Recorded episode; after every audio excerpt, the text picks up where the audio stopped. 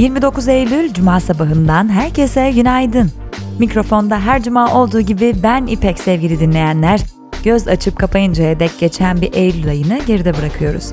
Eylül son günlerinde olsa da sonbaharın kendisini hissettirmeye başlamasındansa bir hayli mutluyuz.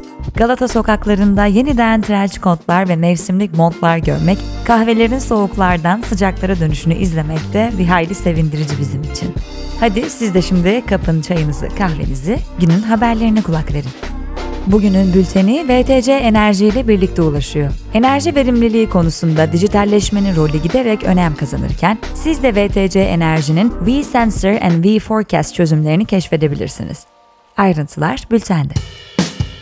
Ekonomi Ekonomi Koordinasyon Kurulu, Cumhurbaşkanı Yardımcısı Cevdet Yılmaz Başkanlığında dördüncü kez toplandı. Kurul, TL cinsinden enstrümanların çeşitlendirilmesi ve yatırımcılar için daha cazip hale getirilmesi için yürütülen çalışmaları değerlendirdi. Yastık altındaki altınların ekonomiye kazandırılmasına yönelik çalışma başlatılacağını duyurdu. Türkiye Cumhuriyet Merkez Bankası politika faizinde 500 bas puan artış yapılan toplantıya ilişkin özetleri yayımladı. Enflasyon beklentilerindeki mevcut seyir ve fiyatlama davranışlarındaki bozulmanın enflasyon görünümüne dair yukarı yönlü riskleri canlı tuttuğu ifade edildi.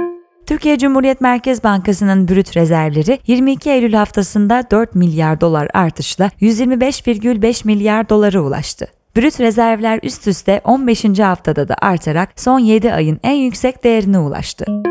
BDDK verilerine göre 3,3 trilyon liraya gerileyen KKM'de önceki haftaya göre 2,1 milyar lira düşüş kaydedildi. 122,4 milyar dolar seviyesinde kaydedilen dolar cinsinden KKM'deki gerileme ise kısıtlı oldu. Reuters, Hazine ve Maliye Bakanı Mehmet Şimşek'in 3 ve 4 Ekim'de yatırımcı toplantıları düzenlemek için Londra'ya gideceğini bildirdi. Körfez ülkelerinde başlayan finansman ve yatırımcı görüşmeleri bu ay ABD'deki yatırımcı toplantılarıyla devam etmişti. İş Dünyası ve Finans ABD Menkul Kıymetler ve Borsa Komisyonu Başkanı Gary Gensler'ın Bitcoin'in menkul kıymet olmadığını yinelerken kripto para biriminin emtia olarak nitelendirmekten de kaçındı. Türkiye Cumhuriyet Merkez Bankası reskont işlemlerinde uygulanacak iskonto ve avans faiz oranlarını 500 bas puan yükseltti. Türkiye Cumhuriyet Merkez Bankası verilerine göre faiz oranlarının yükselmesine karşın 15 Eylül haftasında ticari kredi büyümesi yaklaşık 3 puan artışla %11,29'a çıktı. Sanayi ve Teknoloji Bakanı Mehmet Fatih Kacır, Elon Musk, Tesla'nın bazı tedarikçilerinin Türkiye'den olduğunu ve onların kalitelerinden çok memnun olduğunu belirtti. Açıklamasında bulundu. Elon Musk'ı Türkiye'de görmek istediklerini belirten Kaçır, gelirse başımızın üzerinde yeri var, dedi. Arçelik, Whirlpool'un Avrupa'daki ev aletleri işletmelerinin satın alımı için onay beklerken Birleşik Krallığın Rekabet Kurumu daha ayrıntılı bir inceleme yapılacağını açıkladı. Politika Dağlık Karabağ'daki Ermeni ayrılıkçıların lideri Samvel Şahramanyan, bağımsızlık mücadelesine resmen son verdi. Şahramanyan, Dağlık Karabağ Cumhuriyeti'nin 1 Ocak 2024'te feshedilmesini öngören kararnameyi imzaladı.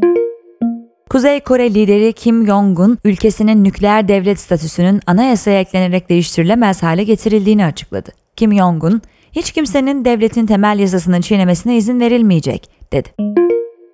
ABD federal hükümet, kongrenin daha geniş yeni bir bütçe üzerinde anlaşamaması halinde 2024 mali yılının başlangıcı olan 1 Ekim'den itibaren kısmen kapanacak ve birçok hizmet verilemeyecek ya da gecikecek.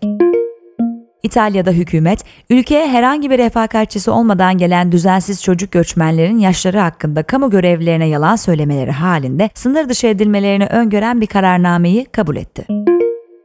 Anayasa Mahkemesi, Gezi tutuklusu Türkiye İşçi Partisi Hatay Milletvekili Can Atalay'ın bireysel başvurusunu 5 Ekim'de görüşme kararı aldı.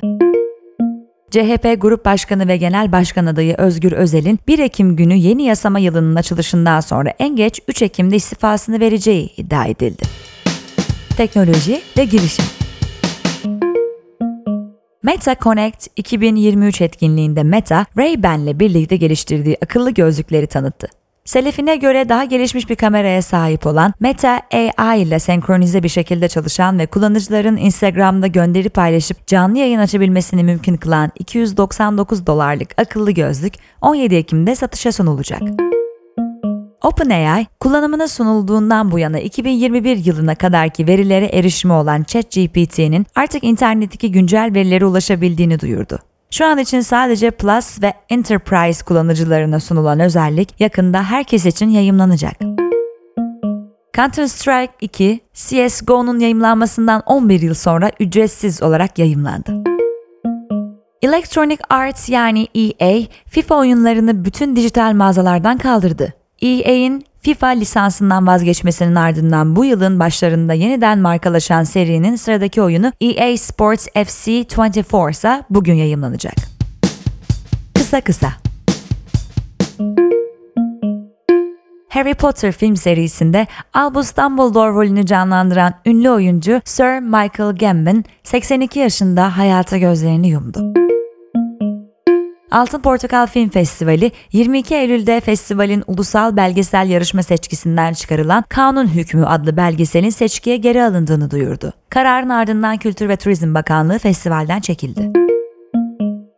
AYM, ek MTV alınmasını öngören yasal düzenlemenin iptali istemini oy birliğiyle reddetti. İlk taksit dönemi geride kalan ek motorlu taşıtlar vergisinin ikinci taksidi Kasım ayında ödenecek. Uluslararası Organize Suç İnisiyatifi'nin Küresel Organize Suç Endeksi 2023 raporunda Türkiye'nin skoru 10 üzerinden 7,03 oldu. Bu puanla dünyada 14. sırada bulunan Türkiye, Avrupa'da ise birinci oldu. Hollanda'da Toplumcu Reform Partisi'nin sunduğu köpeğinin dışkısını sokakta bırakanları tespit edebilmek için DNA veri tabanı oluşturulması önergesi kabul edildi. ABD, İsrail'i vize muafiyeti tanıdığı ülkeler listesinde aldığını duyurdu. Günün hikayesi ISO 500, karlar tarihin en yükseğinde.